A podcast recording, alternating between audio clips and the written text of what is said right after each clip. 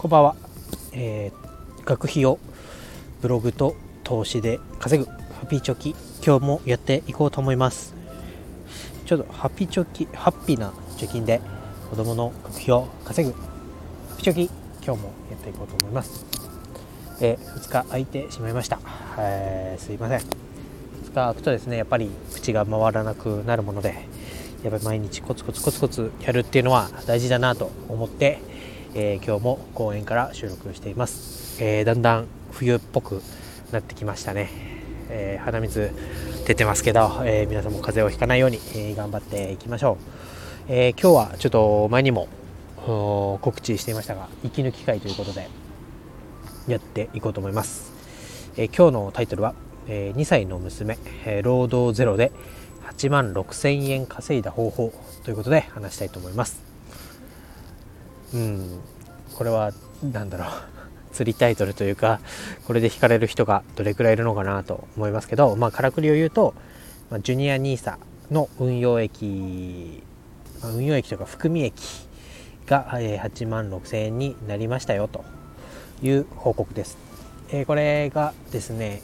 まあ、まだ1年経ってないんですけど去年の1月に、えー、買い付けをして80万一括で買い付けをしてその結果が今88万6000円になったよっていう話です、えー、簡単にですけどジュニア NISA って何だということ方は詳しくは前回の放送で話しているので、えー、まあ、えー、ざっくりですけどまあえっ、ー、とジュニア NISA っていうのはうんと子供19歳以下の年齢の人が開ける、まあ、証券口座で、えー、国の、まあ、NISA 制度という、うん、運用益に対して税金がかからない制度になってますと。でこの制度を利用してじゃあ何にいくら何をいくら買ったんだということですけど、えー、私はですね、えーと、EMAXIS SLIM のオールカントリーという銘柄に一括で80万投資をしました。でなんでこれかというとまあ YouTube とか書籍とかいろいろ勉強する中でいろんなおすすめ銘柄みたいなのが紹介されてますと。でその中で、えー、まあ、2個ですかね迷ったのが。1個が、えー、その同じく EMAXIS SLIM というシリーズの SP&500 全米株式、えー、これが、あの米国アメリカのまあ、企業代表的な企業500社の平均株価の、まあ、指数にベットするもの。でもう一つが、えー、今回購入している、えー、全世界株式オールカントリーというやつです。でこちらは、えーとまあ、アメリカが半分ぐらい含まれるんですけどアメリカの他にも、まあ、日本だったりヨーロッパイタリアフランスとか中国韓国とか、えー、いろんな国に分散されててその国の代表的な企業の株価の指数に連動している商品になってますと。でまあこのなんでこの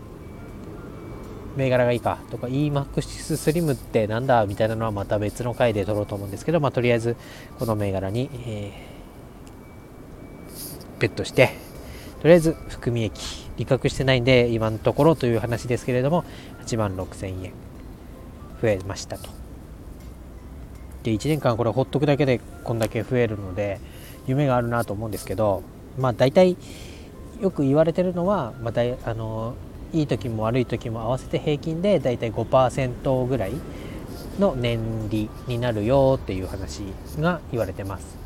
まあ、この8万6000増えたっていうのは計算するとまあ110%ぐらい10年利10%ぐらいなんですけど、まあ、これいずれはま落ち着いて5%台になるんだろうなと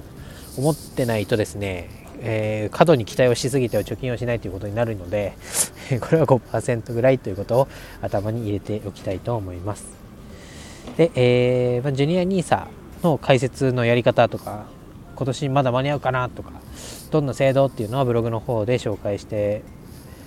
ませんねまだ記事を上げてないので、えー、1週間ぐらい経ったら見てもらえればなと思いますでこのまあタイトルとちょっと内容は違うんですけどね。娘の口座で運用したらこれぐらい利益が出ましたよっていうことで。まあけど8万6000ってすごいよなっていうことで。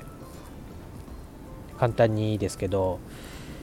まあ、時給1000円ぐらいですかね今コンビニのアルバイト。でこの8万6000稼ぐって言ったらほぼ1ヶ月ぐらい働かないといけないなと。でかつこの非課税制度というところで本来ならば特定口座だったら利益に対して20%、まあ、正確には税金とか言うともうちょっとですけど、まあ、20%持ってかれるものが、えー、ゼロと。丸々もらえちゃうと。で、えー、この20%っていうのはいくらだというと、まあ、8万6000円の20%で大体1万7000ぐらい。これも先ほどの時給1000円のコンビニのアルバイトだとしても、まあ、3万円ぐらい持ってかれちゃうあ3万円じゃない3日分働いたぐらい1万7000円持ってかれちゃうんで、まあ、これもさらにお得な制度だよなと、うん、コンビニで1ヶ月働いて得たお金でかつ3日分働いたものは国に持っていかれるっていうのがまるまるこうお金の置き場所を変えただけで手に入る。っていうのはすごいなと思いますね。で、えー、まあ、これがですねずっと続くわけがないっていうのはさっきの5%に落ち着くっていう話なんですけどまあ大体10年に一度ぐらい何かしら起こが起こって株価が落ちる下がると言われてます。まあ、直近だと、まあ、コロナの影響でコロナショックと言われてますけどガクッと落ちたとでそのちょっと前遡るとリーマンショックで、まあ、日本の平均株価も40%ぐらい落ち込んだということがありますけど、まあ、これが、えー、コロナのショックを見てもですね株価というのは回復してまして、まあ、右肩上がりトータルで見ても右肩上がりに今なっていると。でこれがまた世界の企業がどんどん成長してでそれに伴って経済も成長してで国の利益が上がっていくと、まあ、株価も右肩上がり世界のみんながハッピーになるというところで落ち着けばいいなと思ってます、まあ、理想を言ったらもう今からですねガクンと全世界の株価が下がりまくって本当に下がりまくって下がりまくってで、えー、子供の大学の合格通知が来たタイミングでボカーンと上がってくれたら一番こう利益を踏むんですけど、まあ、そんなことにもならないと思うので、えー、5%ぐらいの利益が出るんじゃないかというところで、えー、まあこのお金を稼ぐというところでは1個の手段としてジュニア NISA を考えて残り貯金なり他の投資で、えー、コツコツと、えー、長い将来15年という期間を見据えて頑張っていきたいと思います。えー、明日はですねジュニア NISA しつこいですけど